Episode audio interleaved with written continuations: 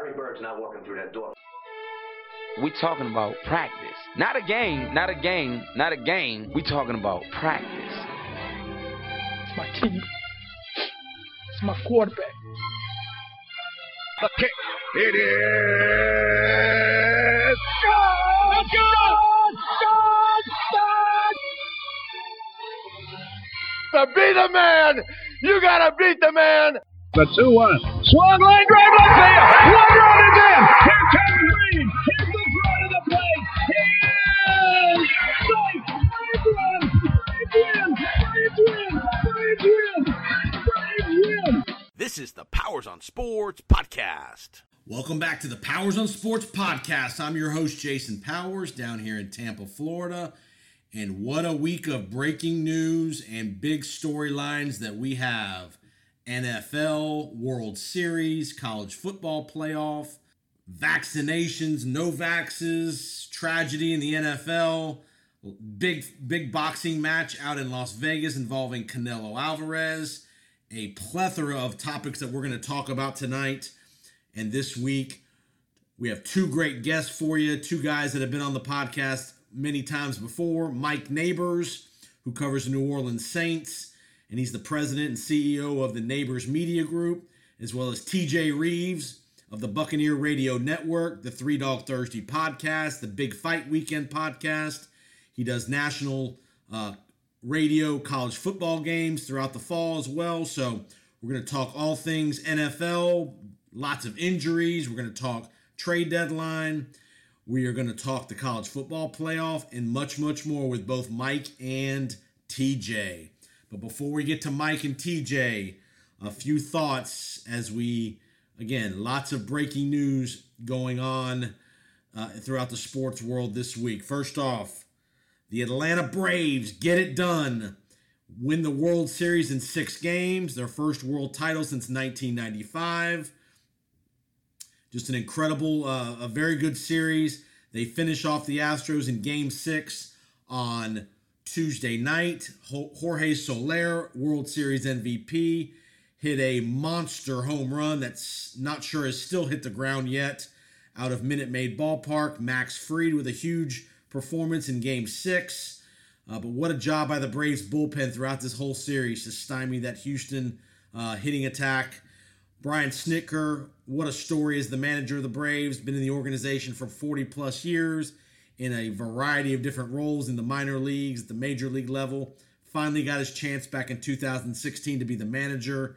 Done a great job with all the young talent. And Alex Anthopoulos, the Atlanta GM, for remaking that outfield right around the trade deadline when when Ronald Acuna went down with the ACL injury, went out and acquired Jorge Soler, Duvall, Rosario, Joc Pederson, just remade the entire outfield to go along with Austin Riley, Freddie Freeman, Albies, Travis d'Arnaud, a good pitching staff, Dansby Swanson at, at, at, shortstop, and all the all the all the rest. So great job by the Braves. Very popular uh, champion that will be obviously with the Astros with all the history they've had with the cheating scandal and such. I don't think a lot of people are feeling too sorry about the Astros. Still a hell of a team. You feel bad for Dusty Baker that he's never won a title, but not a lot of sympathy probably for the Houston Astros. But kudos to the Atlanta Braves getting it done in six games.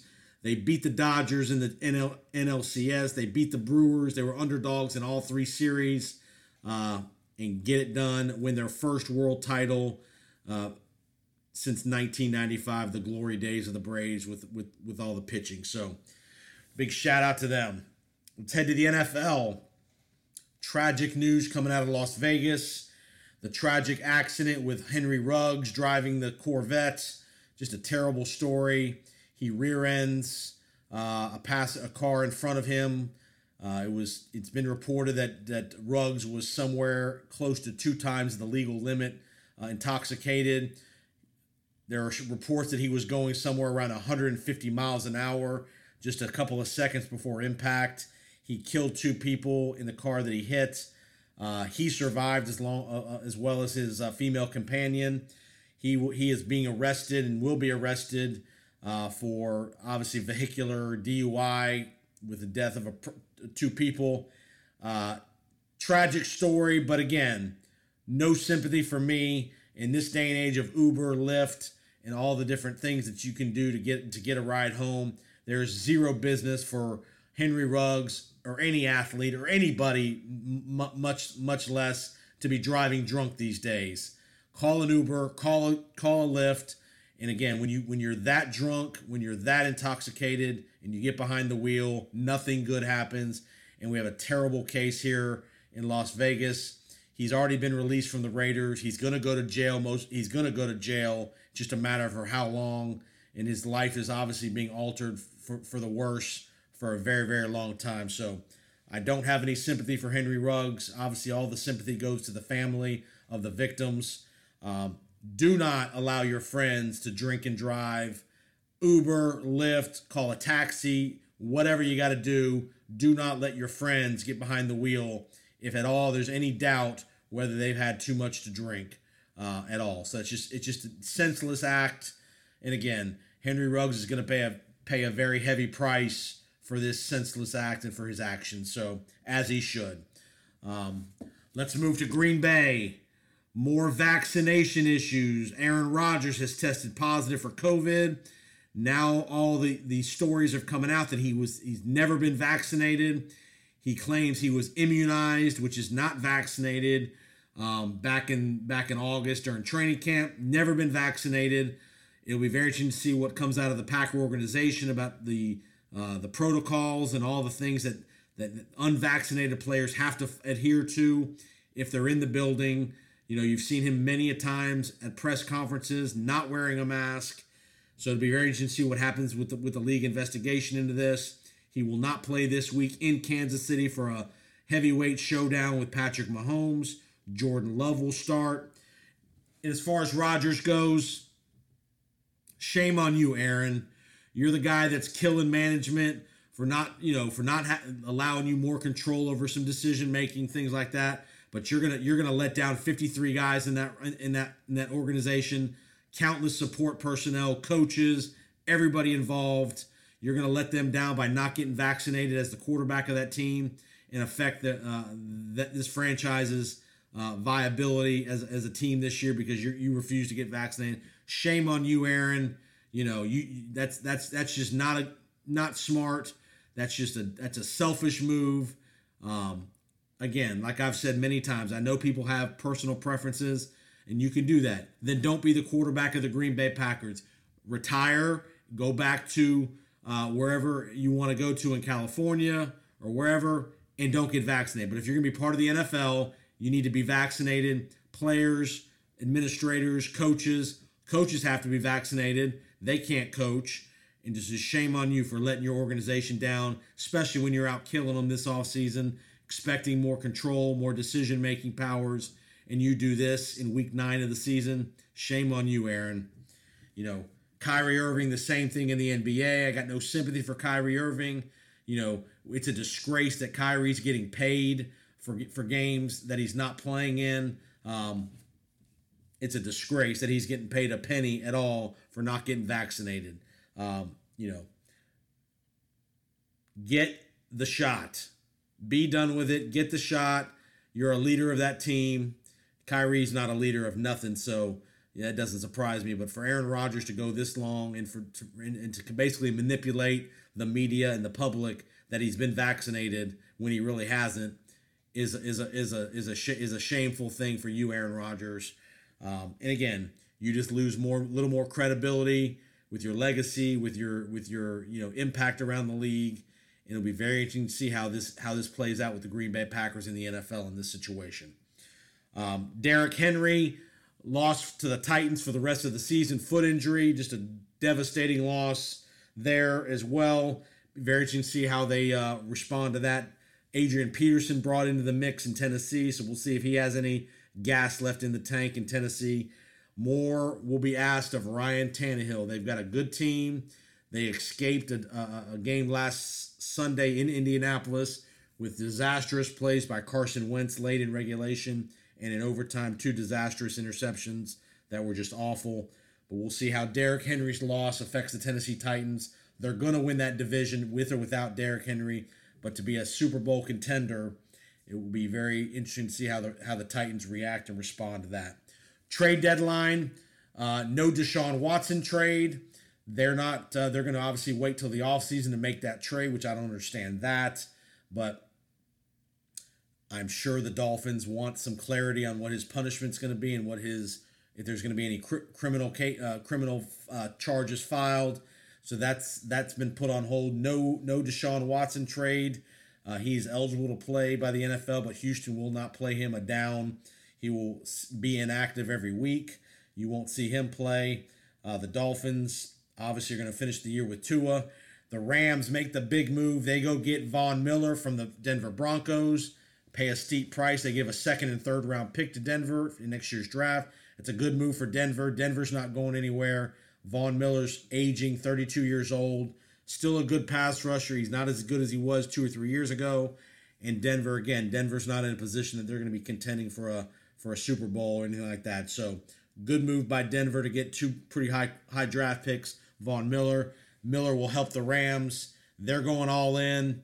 Donald, Jalen Ramsey, Von Miller, Matthew Stafford.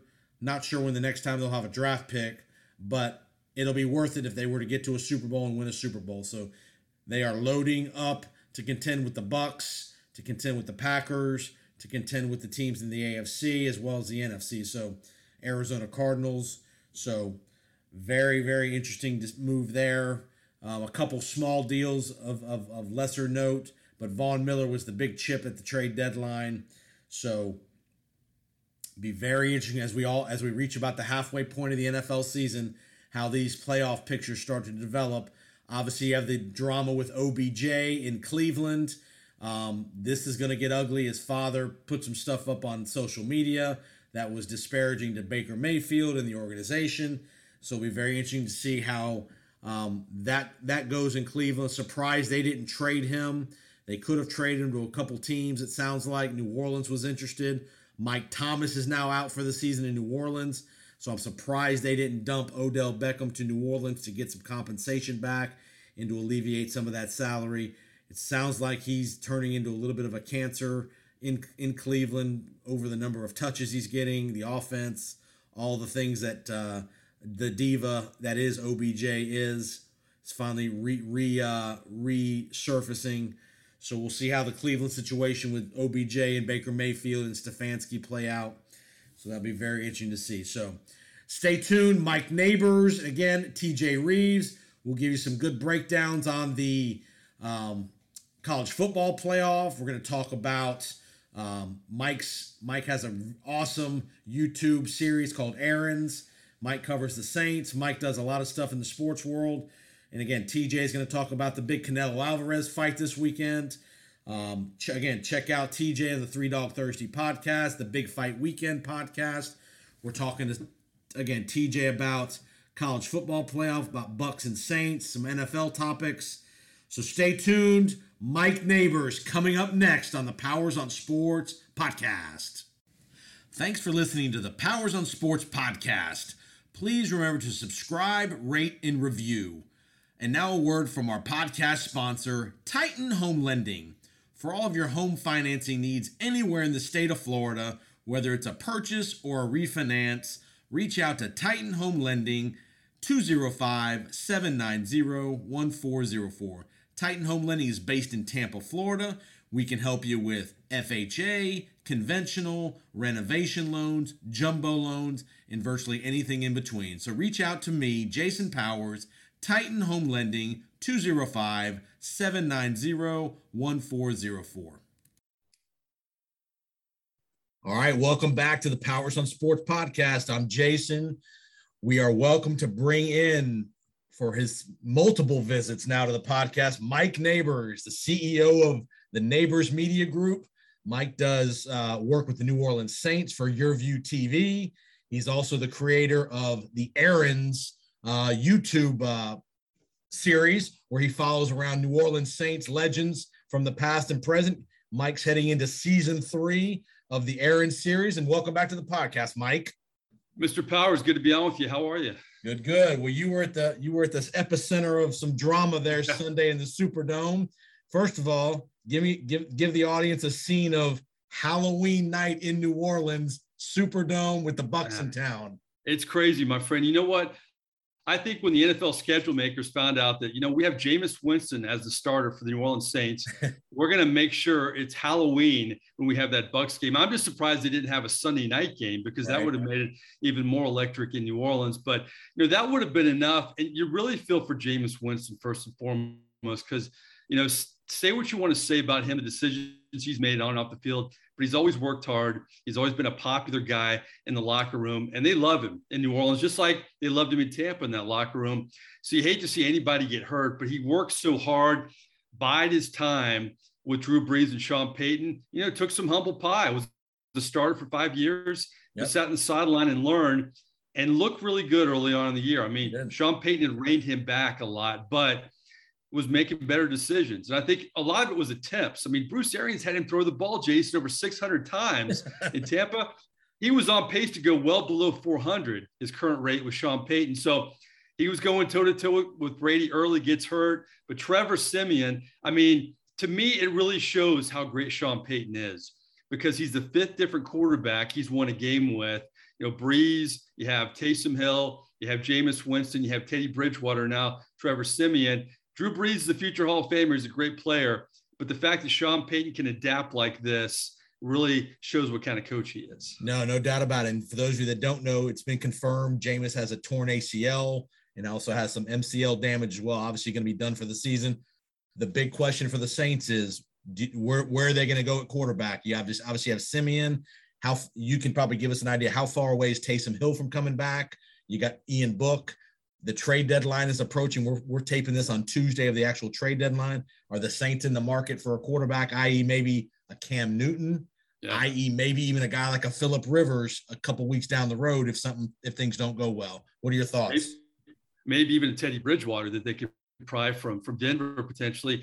Uh, Sean Payton has said repeatedly all week that we like our quarterback room, which says we're not going to go out and, and trade for anybody. And he really hinted after the game, Jason, that Taysom Hill would be the answer because he said even if Taysom Hill would have been active, that Siemian would have gone in because that's the way it works in New Orleans. That Siemian would have gone in and Taysom Hill would have been the Swiss Army knife guy. But now things are interesting. He's had the concussion. He's gotten better. I think if Taysom Hill is good to go, he'll be the quarterback, and Siemian will be that reliable backup. But uh, it's interesting because um, you know Sean Payton has really taken pride in what he's done with Taysom Hill in so many ways but boy, he has a lot of detractors in New Orleans. You know, he's, it's a gimmick. He's right. not a starting quarterback, but he did go, you know, three and one last year with Drew Brees being out, and uh, you know, beat the Atlanta Falcons who they're playing this week. So, yeah. you know, Taysom Hill's done a lot of things to make himself a better quarterback. So I think that's the route they'll go if he's back. But we'll see. The concussions are tricky, as Bucks fans know. Yeah. Ali Marpet last season. No, you're right, and, and I think one thing Payton probably realizes that his strength of his team's on defense this year. They're not going to be a yep. 35, 40 point a, a week scoring offense. They're going to try to win games 21 17, 24 17 kind of games because that defense is legit.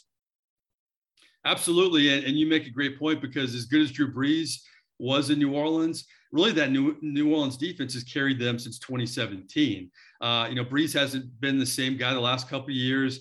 And, you know, when he went down and Teddy Bridgewater was 4 0, yeah, you give credit to Teddy Bridgewater, but the defense really carried the load in that stretch. So, yeah, I mean, you always think of Sean Payton, you think of Drew Brees and all these numbers, but boy, the defense really has carried the load. And, and Bucks fans saw it last week. I mean, you know, Tom Brady had a great game, over 300 yards, four touchdowns, but he made some crucial mistakes, and that's on Brady, but it's also on the Saints defense for making those plays. No, Dennis Allen's done a great job. and He'll be a guy yeah. that I think will get another opportunity as a head coach here Absolutely. in the very near future because of his work here with the Saints defense. And like you said, for whatever reason, they just have the Bucks number, especially, I mean, especially defensively. Dennis Allen kind of knows the route combinations the, the Bucks like, crunch time, things like that. And you have a great front four in New Orleans too. Jordan Davenport's playing well, which is which has always been a, a big issue for Brady. And Onyemata came back in the middle of that D line. I mean, they lost Malcolm Brown to the Jaguars. They lost Sheldon Rankins. And they've had guys like one of my favorite names of all time, Shy Tuttle, these uh, role players step in in the interior of that defensive line. But David Onyemata is a guy a lot of people don't know about around the league. but he's a very talented player. And he was in on that fumble with Tom Brady. So he's a big part. And he makes Cam Jordan get better because Cam Jordan's getting up there. But if he has Davenport and Onyemata, it makes him better too. No, you're right. So we're, we're, when we're taping this, we're taping this at the trade deadline. Do you see the Saints being active at all? Maybe for a receiver? Or there's some speculation that they might be in the receiver market. What's the status of Mike Thomas? I know he's been on PUP all year. How far away Right. do, do they think that he he is from playing? seems like every time I check, it's another two weeks. So I thought he'd be back in October. Here we are in November. I would say it's week to week, but here's the stat that I came up with for our pregame show this week that really tells you a lot about Sean Payton again as the head coach. He's won with different quarterbacks besides Brees, but Alvin Kamara is the leading wide receiver for the Saints, right? okay. Besides him, the true wide receiver who's led the way is Marquez Callaway. right. Jason, he's 108th in the NFL in terms of receptions.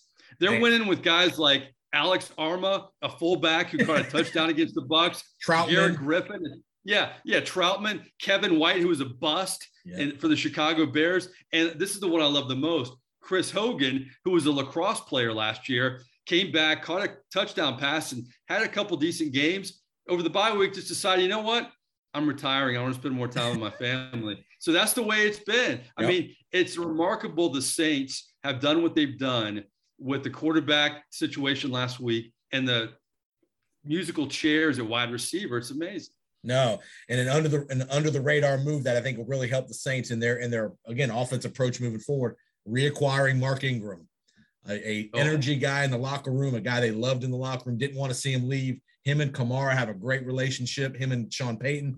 Talk to us about Mark Ingram back in the fold. Man, I'm glad you brought him up. He's one of my favorite Saints of all time. And I've covered him since the beginning of the Payton era. And the reason I like Mark Ingram is because when Alvin Kamara came into the league, a lot of veterans, they don't want to be nice to rookies. I mean, look at Brett Favre and Aaron Rodgers. You see it at every position. But he embraced Alvin Kamara. They did interviews together. He helped him at practice, helped him during games. And Alvin Kamara likes Mark Ingram so much, he lobbied for him to come back even this time around. So Mark Ingram is a class guy, uh, a team guy, a great locker room guy, and I thought he would contribute. He did a little more than I thought he would He against the Bucks. And uh, it's funny. He started out, you know, wearing a 28, and then he was 22. Maybe it's 22, then 28, and now he's 14, which is kind of weird. He tried to kind of he came back like, what number do I go? I'm going to go 14, I guess. But Mark Ingram, they love him, They- and they brought back Malcolm Jenkins a few years ago. It's rare you get rid of somebody in the Payton era and you bring him back, but Malcolm Jenkins and Mark Ingram have been exceptions. You even had a weird case like Kenny Stills, who wasn't a popular guy, and they brought him back too. So, um, you know, they like somebody, they know that they can contribute, step in, and, and know their system. They're going to do that. Absolutely. All right, let's get a couple topics around the league, and then we'll then we'll move on. What are your thoughts on the on the Chiefs' struggles here in the last few weeks? It's been crazy how these defenses are, are playing the Chiefs too too deep zone, making them run the ball, and they just refuse to run the ball consistently. What are your thoughts on Andy Reid in Kansas City? Well, it shows you how hard the NFL is. Not care who you are, if they figure you out, even if you're the great, great Patrick Mahomes, you're going to have issues. And he's learning he can't be Superman anymore. He can't do everything by himself. And I mean, they were lucky to win that Giants game. I mean, he had the interception late and they called it back. And I think the defense uh, has been exploited a lot. Steve Spagnuolo, I, I know guys that I, I've covered that, that don't like his system. They don't feel like he plays to the strengths of a lot of people. He's had mixed success in the league. Let's be honest about it. He Sure. had success with the Giants, wasn't a good head coach with the Rams, won the Super Bowl with the Chiefs, but now they're having problems. So I think if you combine the defense having problems and the offense, uh, people are catching up to them. I mean, this is a smart league. Everybody gets paid, everybody schemes. As great as Patrick Mahomes is, he's got to adjust and he's got to continue adjusting. That schedule for the Chiefs is brutal coming Yes. up. So they got the Packers, they got the Raiders, they got a lot of tough teams. So it's not going to get any easier for those guys. No doubt, no doubt. Trade deadlines upon us around the league. You already seen a couple moves. Tuesday, Von Miller goes to the Rams. What a stacked NFC. I mean, you got the Rams, you got the Bucks, you got the Packers, you got Arizona. New Orleans is a very dangerous team as a five or a six seed. The NFC is loaded. Yeah, I mean they're all in in LA. Obviously, I mean they've given away the draft picks I think for the next thirty years, and they don't have much coming down the pike here. But you got Matt Stafford. I'm, I'm, you know what? I'm objective when I say this. I like seeing guys like Matt Stafford do well. Yep. He was been you know hidden really. You knew he was talented, but he played in Detroit. It kind of made me wonder, man, what if Barry Sanders would have gone to a, a great team later in his career? How much success he would have had? You know, he would have had a lot like Stafford's having. So uh, I like seeing that story, but I think the key with the playoffs the way they are now and all these great teams, man, you got to win your division. You got to get that, you know, first round bye. You got to get Home home game. field. That that that really helps you, man, with all the competition there. So I know that's helped the Saints in recent years. It didn't help them last year, eventually with the Bucks, but it helped them early. But winning that division is huge. And boy, with the Saints beating the Bucks, that makes the NFC South very interesting because it's definitely a case of the haves and have-nots because the Saints and Bucks are good, and let's face it, the Panthers have fallen off, and the Falcons aren't that good. So it's it's uh it, will be interesting to watch how those two teams do moving forward. I mean, right now New Orleans is in first place. They got the head to head with the Bucks. Both got two Yeah. losses. I mean, so right now the Bucks are a wild card team, and the Saints are, you know, be the three or four seed if we Yeah. if we started the playoffs today, which obviously we don't. So, um, all right, let's get away from uh, the football field a little bit. Talk about a little bit your a little, some of your uh, endeavors off the field. Talk to us about season three of errands.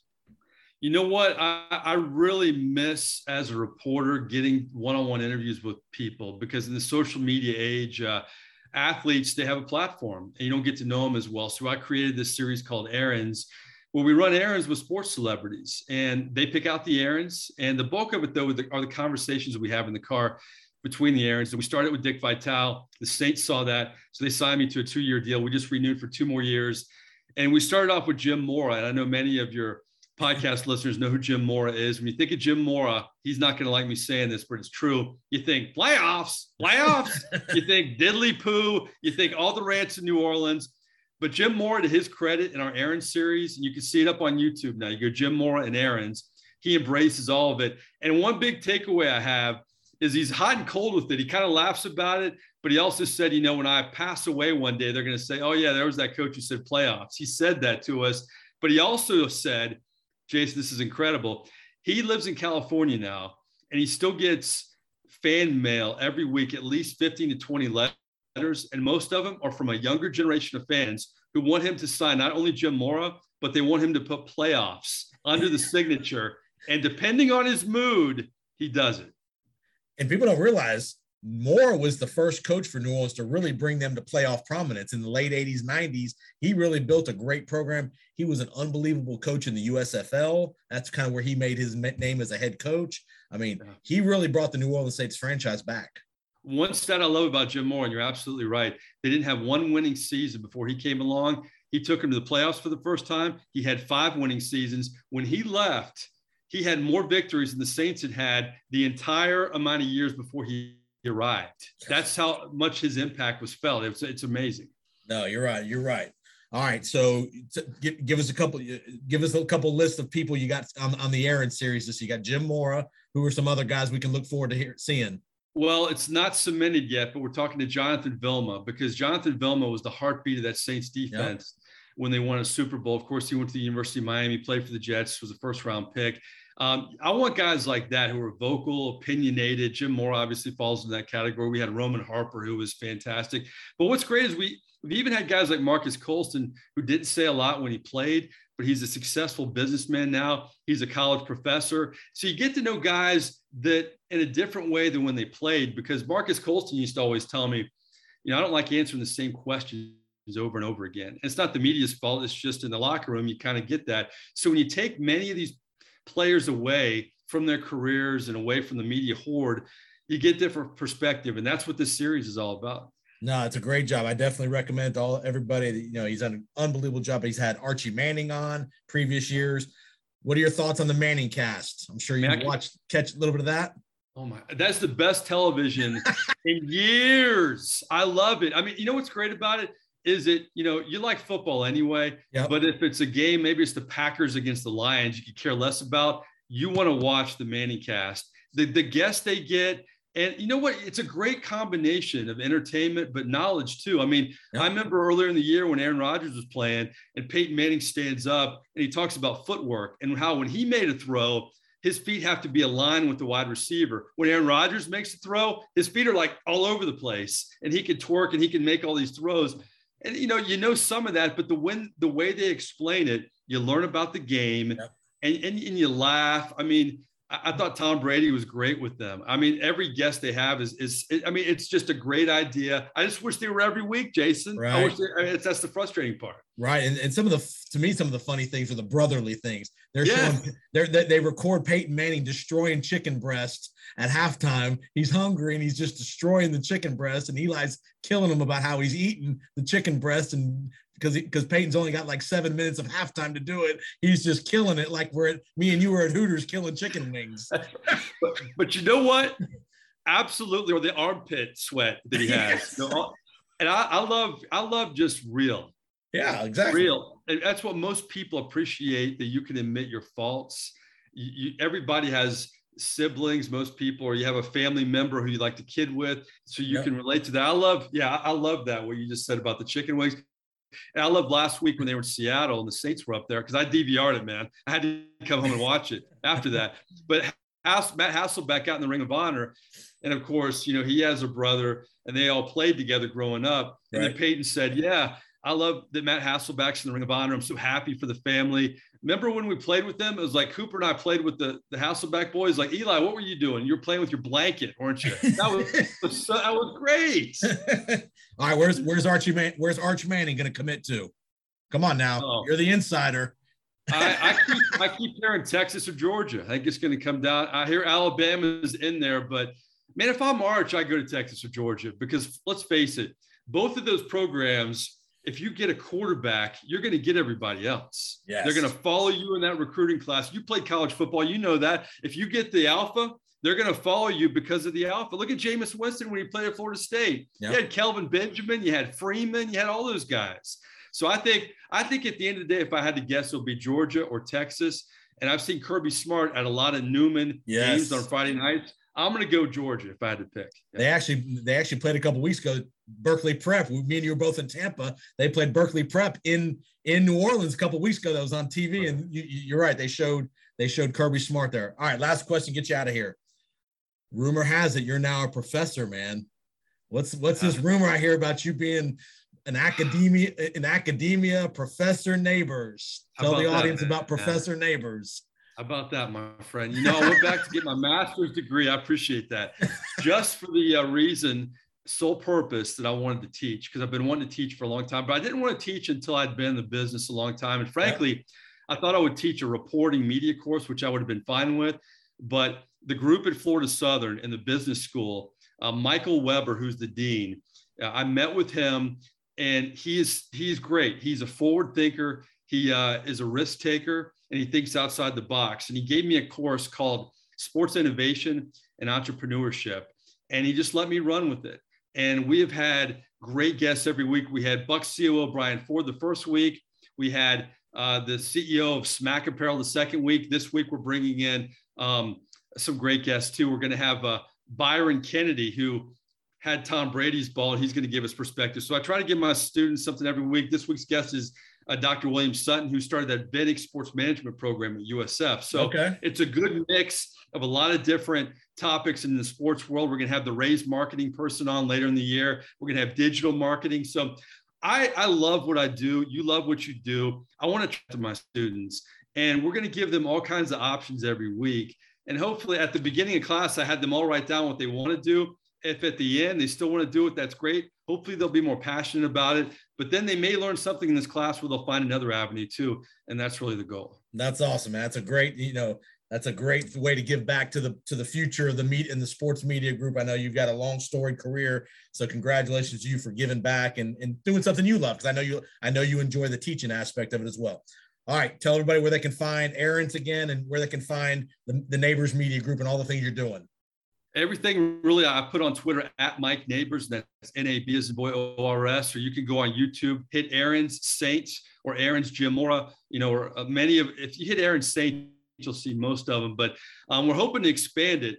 We had a lot of uh, negotiations in progress, and I'm not I'm preaching the choir. Everybody had to deal with COVID, but COVID really hurt Errands in a lot of ways. But we're bouncing back now, like many people are uh, post COVID. So I appreciate it, man. You do a great job. Anytime you need me, I'd love to hop on with you. Last question. I know it's Tuesday. We're recording this. Who's winning the World Series? Braves or Astros? Braves, man. Got Braves. I'm with Braves. you. You and I both got some experience in the South working and living. Braves fan, man. Let's go Braves. Here we go. Even though, even though Atlanta, man, they can't have another Falcon Super Bowl, man. Braves got to resurrect Atlanta, and they're sports fans. Do it, Braves! Come on. Let's go. Let's go Braves from Skip Caray back in the day. Oh, I love Skip Caray. All right, Mike. Appreciate the time, man. Keep up the great work, and we'll catch up to you real soon. Anytime, my friend. I enjoyed it. All right, we'll be right back on the Powers on Sports podcast. Check out my new podcast called the No Quarter Given Podcast, where myself and Peter Blake we give a historical analysis of all the Buck opponents throughout the regular season.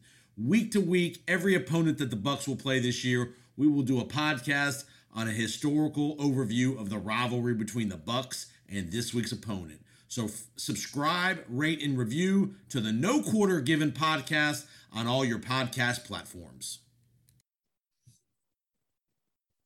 All right, welcome back to the Powers on Sports podcast. Hopefully, you enjoyed our chat with Mike Neighbors of the Neighbors Media Group. And up next, TJ Reeves, who, along with Mike Neighbors, was in the Superdome on Sunday afternoon as the Saints, with Trevor Siemian at the helm, overtake and upset the Tampa Bay Buccaneers. We're going to talk to TJ about Buck Saints, a couple NFL topics, college football. The college football playoff has been released on Tuesday night. Some interesting uh, developments there. We're going to hit on the huge boxing match Saturday night, Las Vegas, Canelo Alvarez, Caleb Plant for the unification of the super middleweight division and all things sports and maybe even a little World Series. Welcome to the podcast, TJ. My friend, it's always good to be with you. And I did not get to run into neighbors in the Superdome, although he and I literally live about five minutes from each other. But a lot of times we're so busy, we have to run in- into each other at a Bucks Saints game in New Orleans uh, to see each other. But I did not get to see him. I think my ears stopped ringing about 15 minutes ago at the time we're taping the podcast. Jason, it was loud. I don't know what neighbors has told you, and he's been in there many more times than I have, but that was as loud as I can remember it. Of course, they had no fans last year, and we Correct. weren't even there for Bucks and Saints in the two meetings, including the playoffs. But man, it was crazy and a wild game where the Buccaneers uh, self-inflicted a lot. The Saints deserve credit; they outplayed the Bucks, but still, to, to be down by 16 points to the second half and come back and take the lead, it just shows you how explosive with Brady healthy and all those weapons that the Buccaneers are. So a lot to unpack from that game. As you mentioned, I want to get to the college football playoff. I want to get to the boxing. We got a buffet, my we friend. do. Come. And I got and I got to applaud Mr. Reeves. Mr. Mr. Reeves is talking to us today in the car on the way to Tampa International Airport to go pick up ah. the in-laws. yes. so appreciate yes. you doing this on short notice. scoring scoring points. You and I have been trying to work out a time, and I made the suggestion. I said, "Listen, I got to grab my in-laws late Perfect. night, coming in on a flight. Uh, they are one of like the Marines, the few, the proud that have not had an affected flight by American Airlines in the last four days. They're on American, and their flight is on time, brother. So I am getting my in-laws because I have a school teacher wife and middle school age children that are in the bed. I'm getting my in-laws late night, and I'm on the Powers on Sports podcast. I wouldn't miss it. So Uh, bravo. couldn't, couldn't have it any other way. Uh, remote. We are talking mobile and remote in the day and age of technology. All right, real, amazing. give me a couple tidbits. What was the reaction on the Buccaneers sidelines? I know you were down there when Jameis Winston goes down with the knee injury. All right. So the first thing is they're they're ticked off about the flag, and the play is right in front of me. I mean, literally 30 feet in front of me, uh, looking out when it happened. And it happened so quick where he grabbed him and spun him, but I saw his left leg buckle too, right in front of me. And I'm like, ooh. And then he and he laid there for a second, and then he started to get up and try to walk, and then he went back down again. And you're like, okay, that's not good. Is it is, is it his knee? Is it his ankle? And then you knew once he went in the blue tent, and we saw that, and there were players going in the blue tent to check on it, and you knew that was not good, and he got on the cart. So on the Bucks sideline, they were more upset about the penalty, and then you know reality sets in. 20, 30 seconds later, he's not getting up, and he's not getting up for 60 seconds or two minutes, and he can't even put weight on his leg.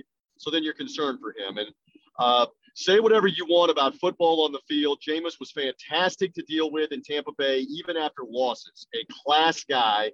He's trying to make a go of it in New Orleans. They've won some games, and now he's hurt for the year. So you feel for him. You absolutely, genuinely, sincerely, I do. You feel for him, even if he's playing for an NFC South rival and his season is done.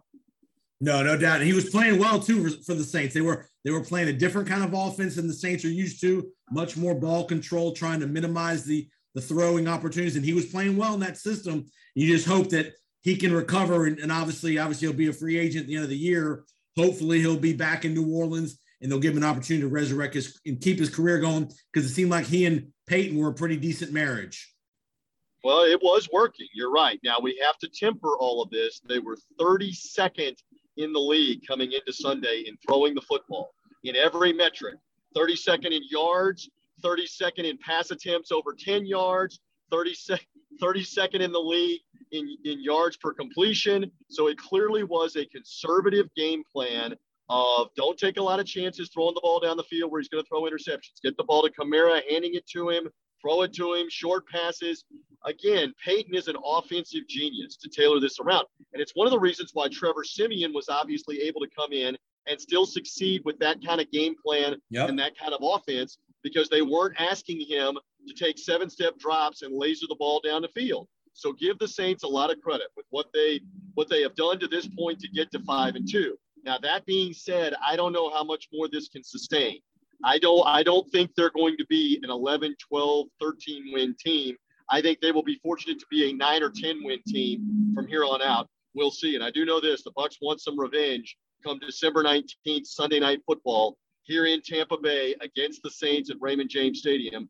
It's going to be a little while. There's a lot of football between now and then, but the, the Buccaneers are going to point to that game. I can assure you. No, you are absolutely correct. What is it about the Saints defense and Dennis Allen's defensive scheme that seems to give Brady and the Bucs offense so many problems.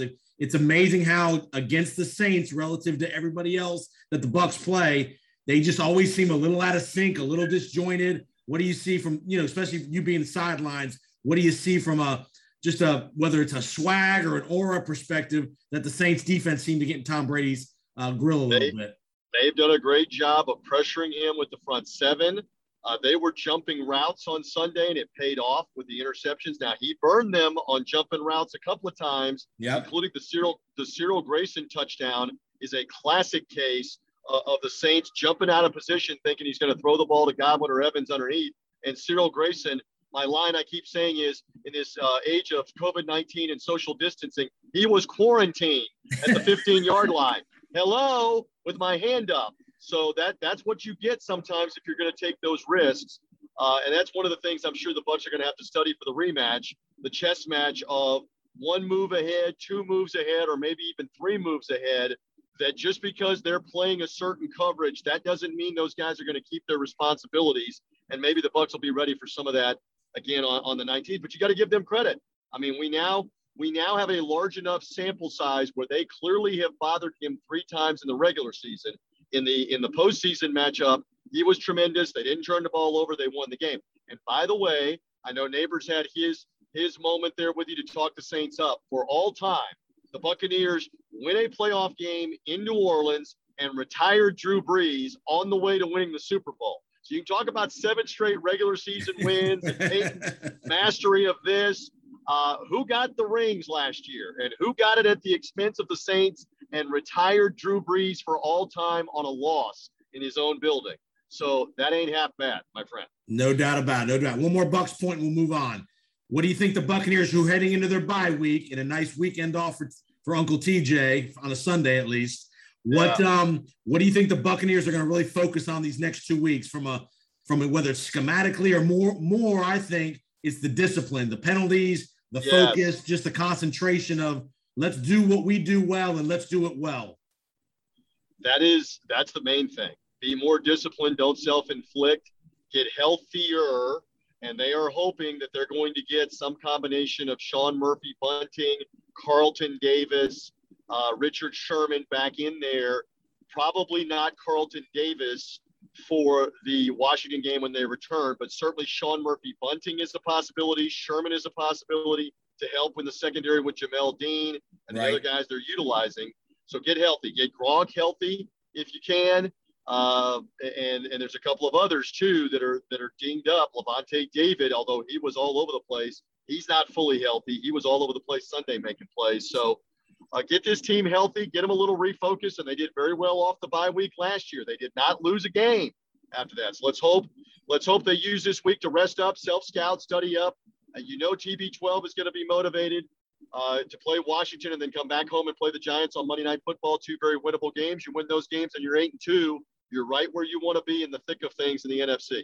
Absolutely, absolutely. All right, I said to the college football world, you will be in Tuscaloosa, Alabama, Saturday night. LSU, Alabama, come a calling. Not the first time in a long time. It's first of all, it's not CBS prime time, and it's not CBS 3:30. It's a seven o'clock game, ESPN. So that tells you where LSU football is at this stage because Alabama in the new college football rankings, they're right behind Georgia at number two. You got Michigan State at three. You got Oregon at four. Maybe the, the two surprises I saw was Cincinnati at six and Oklahoma at nine. You, wow. you you were just in Norman last weekend to see Oklahoma, and you've seen Ohio State, who's number five. Give me your thoughts on that top five or six plus Oklahoma. I am I am shocked first of all that Oklahoma is that low. I, maybe not in the top four, but nine is surprising, and you know they're going to be pissed about that.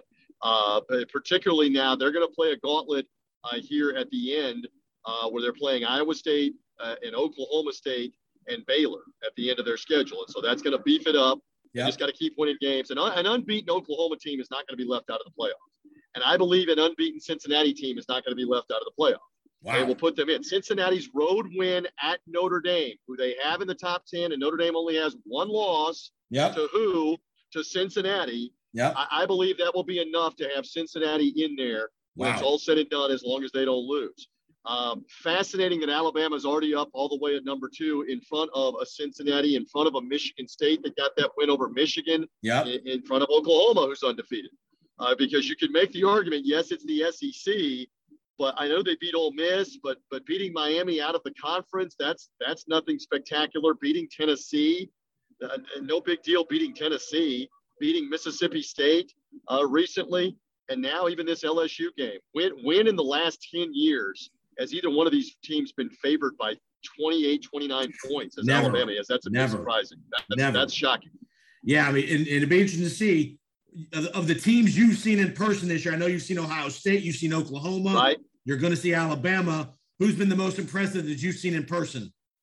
I had Alabama against Ole Miss, and they looked like the most impressive team. And then the next week they go to College Station and get beat, giving up what 40 points or yeah. or whatever. Their defense right. is not as good. Uh, Ohio State obviously got worked over by Oregon running the ball on them early in the year, and their their real tests are still coming up. They beat Penn State in a close game. Yep. They still have to play Michigan, Michigan State Big Ten title game, and Oklahoma. I just mentioned their gauntlet schedule. I would say out of the three, at the risk of being accused of being biased in the South or slanted, Alabama probably won, and probably Ohio State 1A out of that. Oklahoma just behind them. Uh, and again, the, the Buckeyes, uh, that was their most significant uh, game was Oregon, and they lost it. But still, Ohio State's got so much talent. I don't know how good Oklahoma's defense is. They were good against Texas Tech but they've been bad against other teams. Ohio State and Alabama have better defenses, I think, than Oklahoma. That's how I'd rank it. Yeah, I got you. All right, since let's talk real quick. Cincinnati. I think for Cincinnati to get in, they're going to need some help. They're going to need Georgia to beat Alabama in that SEC title game because if Alabama and Georgia split, both of them are going.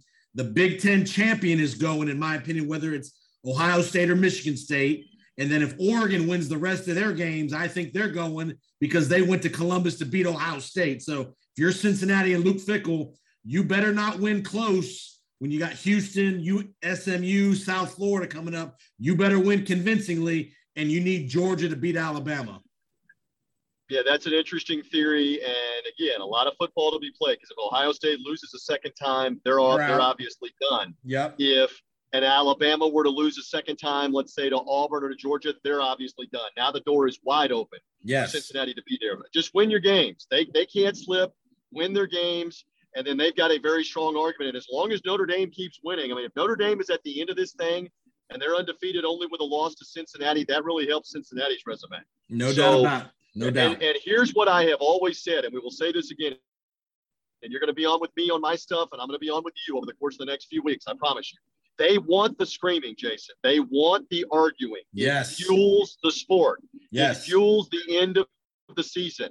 The controversy and and, and who's in fuels the next six or seven weeks leading to the second weekend in December. So that's what they want. And so with Cincinnati out of the top five, out of the top four, now down at six, with Oklahoma down at nine, you got screaming. You got screaming that Alabama's at two in front of Michigan State. That's what they want. So stay tuned. It's only the first ranking. it, it is all going to change. And I think every year, every year so far, the college football playoff in the previous seven, the first four teams have not been the final four teams. Correct. Let me say that again. The first four that you saw tonight, which again, uh, help me on the reveal. That's Oklahoma, Alabama, Michigan State, Oregon, right? Georgia. Georgia won. Georgia won. Georgia, Georgia won. I'm sorry, Georgia, Alabama, Michigan State, Oregon, are the four. Ohio That State five. more- That means six. more than likely, out of those four, it's not going to be all four of Correct. those four. Stay tuned. And what a job by Mel Tucker at Michigan State, a team that nobody thought off the radar coming into this year. What a game against Michigan and Harbaugh comes from 16 down in the third quarter. You think his you think his agent's not doing cartwheels? Oh, yeah. knowing LSU and LSU's in the mix here potentially, and a pay raise at Michigan State. What a job And by Mel NF Tucker. NFL and, and the NFL could be in the mix too for him because he's got NFL assistant coach experience uh, as well. And it, it was also the former interim head coach of the Jacksonville Jaguars Yep. uh, back about seven, eight years ago, too. So he's had some NFL uh, looks, and so that that will be interesting. It will be very interesting as this plays out. But they got a long way to go because they still got to play Ohio State. They still got to get to a Big Ten championship game and win it. Right. But yeah, they're quite the story uh, right now at Michigan State, no doubt. I got you. All right. Before we get to the last thing in the fight, just give you a quick World Series update. We're taping this Tuesday night. The Braves, middle innings, up five nothing in Houston. Jorge Soler has hit a home run that I don't think still has landed yet. TJ Reeves, a hanging well, they, they have hit a couple of them. In, yeah, and Soler hit it to Katy, Texas, I believe. And, Yes. and you're right. So, so they're looking good at the time we're taping. The audience will know what happened with the Braves in Game Six. Does it take a Game Seven? And I know you're a big Braves guy. Uh, you've got the Sid Bream call That's on your right. on the Open to Your podcast. That's right. Uh, this would be something else if they can get this. Uh, here, the uh, the Atlanta Braves. We'll uh, we'll see if they can. Houston deserves a lot of credit because they could have knuckled under on Sunday night and it would have been over in Game Five. But we'll wait and see if Atlanta has put it away for their second World Series win for the uh, for the Braves. And who'd have thunk it when they lost Ronald Acuna and and, and Acuna Yeah. had other injuries too. Have you been to how many how, how many World Series games you've been to? The only the only World Series stuff that I've been to, let me think. I have I have only been to the Rays and the Phillies, and I'm Yep. trying to think. Was I at another one? But I think that's the only one that I've ever been to. What about you with any of those? I was I actually was in when I was living in Birmingham. I went to game two in '95, Braves Indians. Glavine throws a gem in game two. Dave Justice hits a hits a home run to win the game one to nothing in a great game two in Atlanta, late October. There you go. And that I go. mean, it has been a while. It is it was Bill Clinton's first term in 1995. Uh, we can start thinking about some other things uh, that were going on in and around, uh, you know, 1990s. Uh, was MC Hammer and the parachute pants were a Yes. big deal back in the mid 90s. I'm trying to think what else was a big deal back in the in the mid 90s. Gas was uh, probably around two dollars a gallon Yep. or something like that. Yep. Uh, God only knows when it's ever going to be two dollars a gallon again. So we just we got to look back fondly at that at that time period. And obviously the Braves have gotten uh, back in a World Series uh, since then, but now Yep. they have a chance. They're on the cusp of winning one, and let's see if, if they do. And Sam Wyche was still the head coach of our Tampa Bay Buccaneers in That 1995. correct. That is correct. TJ was not yet married. I got married the next year, and I've been married 25 years. Now I officially Woo. feel old. Woo! I wasn't married when the Braves won that World Series in Woo! All right, let's get to the last last topic. Big Fight Weekend podcast. TJ Reed, Yes, sir. host. Huge unification title fight in Las Vegas. 168 pounds. Canelo Alvarez, Caleb Plant. Give us the lowdown on this championship showdown. All right, so this is a big deal for a couple of reasons. Uh, Canelo, one of the top draws in the sport. The last time he fought was at Jerry's World AT&T Stadium. Only Jason Power, 63,000 people in attendance uh, for that one. It set the largest indoor North American fight record ever. Broke Muhammad Ali's record for the Superdome when he beat Leon Spinks. How about that for trivia question? 63,000 were there. so this is at a smaller arena, smaller in air quotes, uh, that will be taking place in the 19,000 seat MGM Grand Garden Arena. Yeah. But he's the top non-heavyweight draw. Huge Mexican audience, obviously on pay-per-view, and there will be a lot of Mexicans and Mexican uh, Mexican Americans that will venture their way to Vegas to see this this this weekend in person. Uh, and again, the draw is him trying to win the undisputed 168 pound title. He's got three of the belts. The guy he's fighting, Caleb Plant, is unbeaten. Nashville, Tennessee native, Las Vegas resident. He's not uh, well known outside of hardcore boxing fans. The biggest deal is he's got the fourth of four belts that Canelo's trying to grab and go for boxing history. Nobody's ever had all four belts at 168. So he's going for that. Uh, this will be very intriguing on pay per view. And uh, again, Caleb Plant undefeated, but this is the toughest guy he's ever fought. So it's a huge step up in competition. This is like up and coming teams in college football going up against Alabama or Georgia or Ohio State. Let's see how you officially measure up. Or if we're talking about in the NFL, if your team is kind of up and coming, maybe it's the Cleveland Browns that are doing much better, or you know the Carolina Panthers this year got off to a 3-0 start. Let's see how you do against the Buccaneers or against the Chiefs, against the upper echelon of the NFL. Let's see how you do against the Saints or the Dallas Cowboys. That's the same thing for Caleb Plant in this fight Saturday night. And uh, and Canelo is highly motivated. I don't think Plant will be intimidated.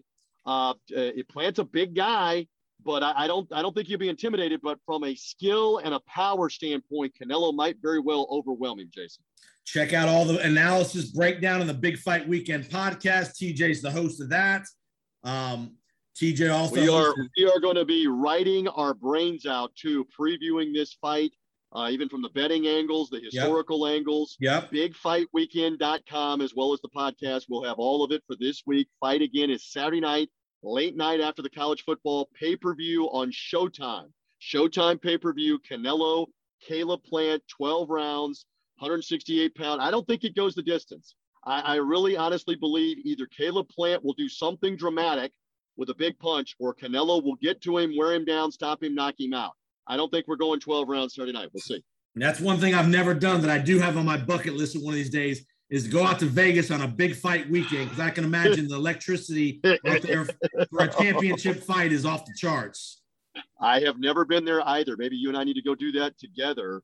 Uh, we will see with some others, but it, it is going to be something. And then they've got another huge one with Terrence Crawford and Shawn Porter World Welterweight title fight yep. two weekends from now in Las Vegas. And they've already had Fury and Wilder in, in Vegas at the beginning of October. Yep. So this is the third one in about six or seven weeks they've had out there.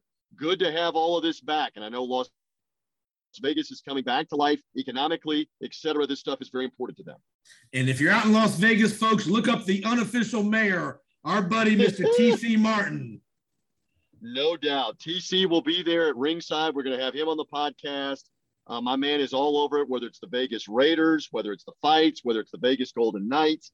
And he's a big Dusty Baker guy. He is he is buddies with Dusty Baker. Dusty got him tickets to games one and two of the World Series uh, over behind their dugout on the first wow. baseline. I mean, the unelected mayor is something else. He's not so much an Astros guy. He's a Dusty Baker guy wherever Baker's been with the Dodgers or with his managerial career with the Giants and the Reds. And I'm going to leave one out: the Nationals, yep. et cetera, et cetera. The Cubs and the Cubs, Reds, Cubs. So he follows Dusty wherever Dusty goes. So TC may be smarting if the Braves have finished off this World Series. Again, the audience already knows that. We don't know that while we're taping in the middle of game six being played while we're yeah. taping.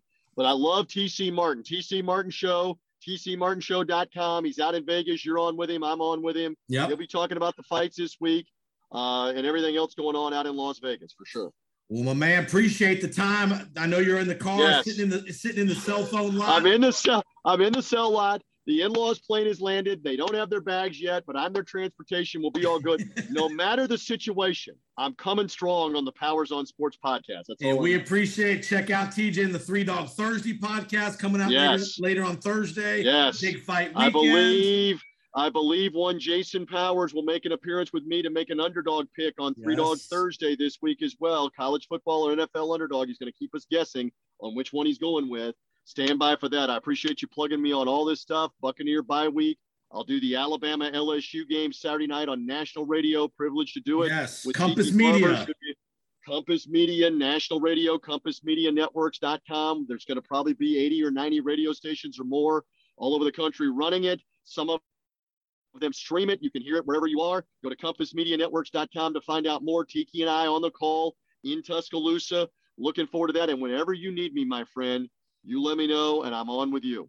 Tell my people at Jim and Nick's Barbecue I said hello, man, in Birmingham. We might, yes, we, we got to go check that out. We got to maybe go check out Full Moon Barbecue. Barbecue. I don't know about Dreamland in Tuscaloosa. We're going to hit a couple barbecue places maybe this weekend. There you go, man. Well, TJ, thanks for the kind ti- the time in the cell phone lot. Tell the tell the in-laws we said hello and keep Yes. up the great work, my brother. Always great to be with the Powers on Sports podcast. See you next time, buddy. And hang in there. We'll be right back on the Powers on Sports podcast.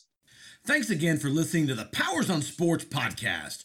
Remember to subscribe, rate, and review on whatever podcast platform you are hearing us tonight. Remember, you can reach out to us on Twitter at JPoSports. So we'd love to hear your feedback, comments, suggestions for future episodes. And again, thanks for all the support. Remember to share the podcast with your friends and colleagues, and we'd love to see you back next time for the next episode of the Powers on Sports podcast. Have a great week.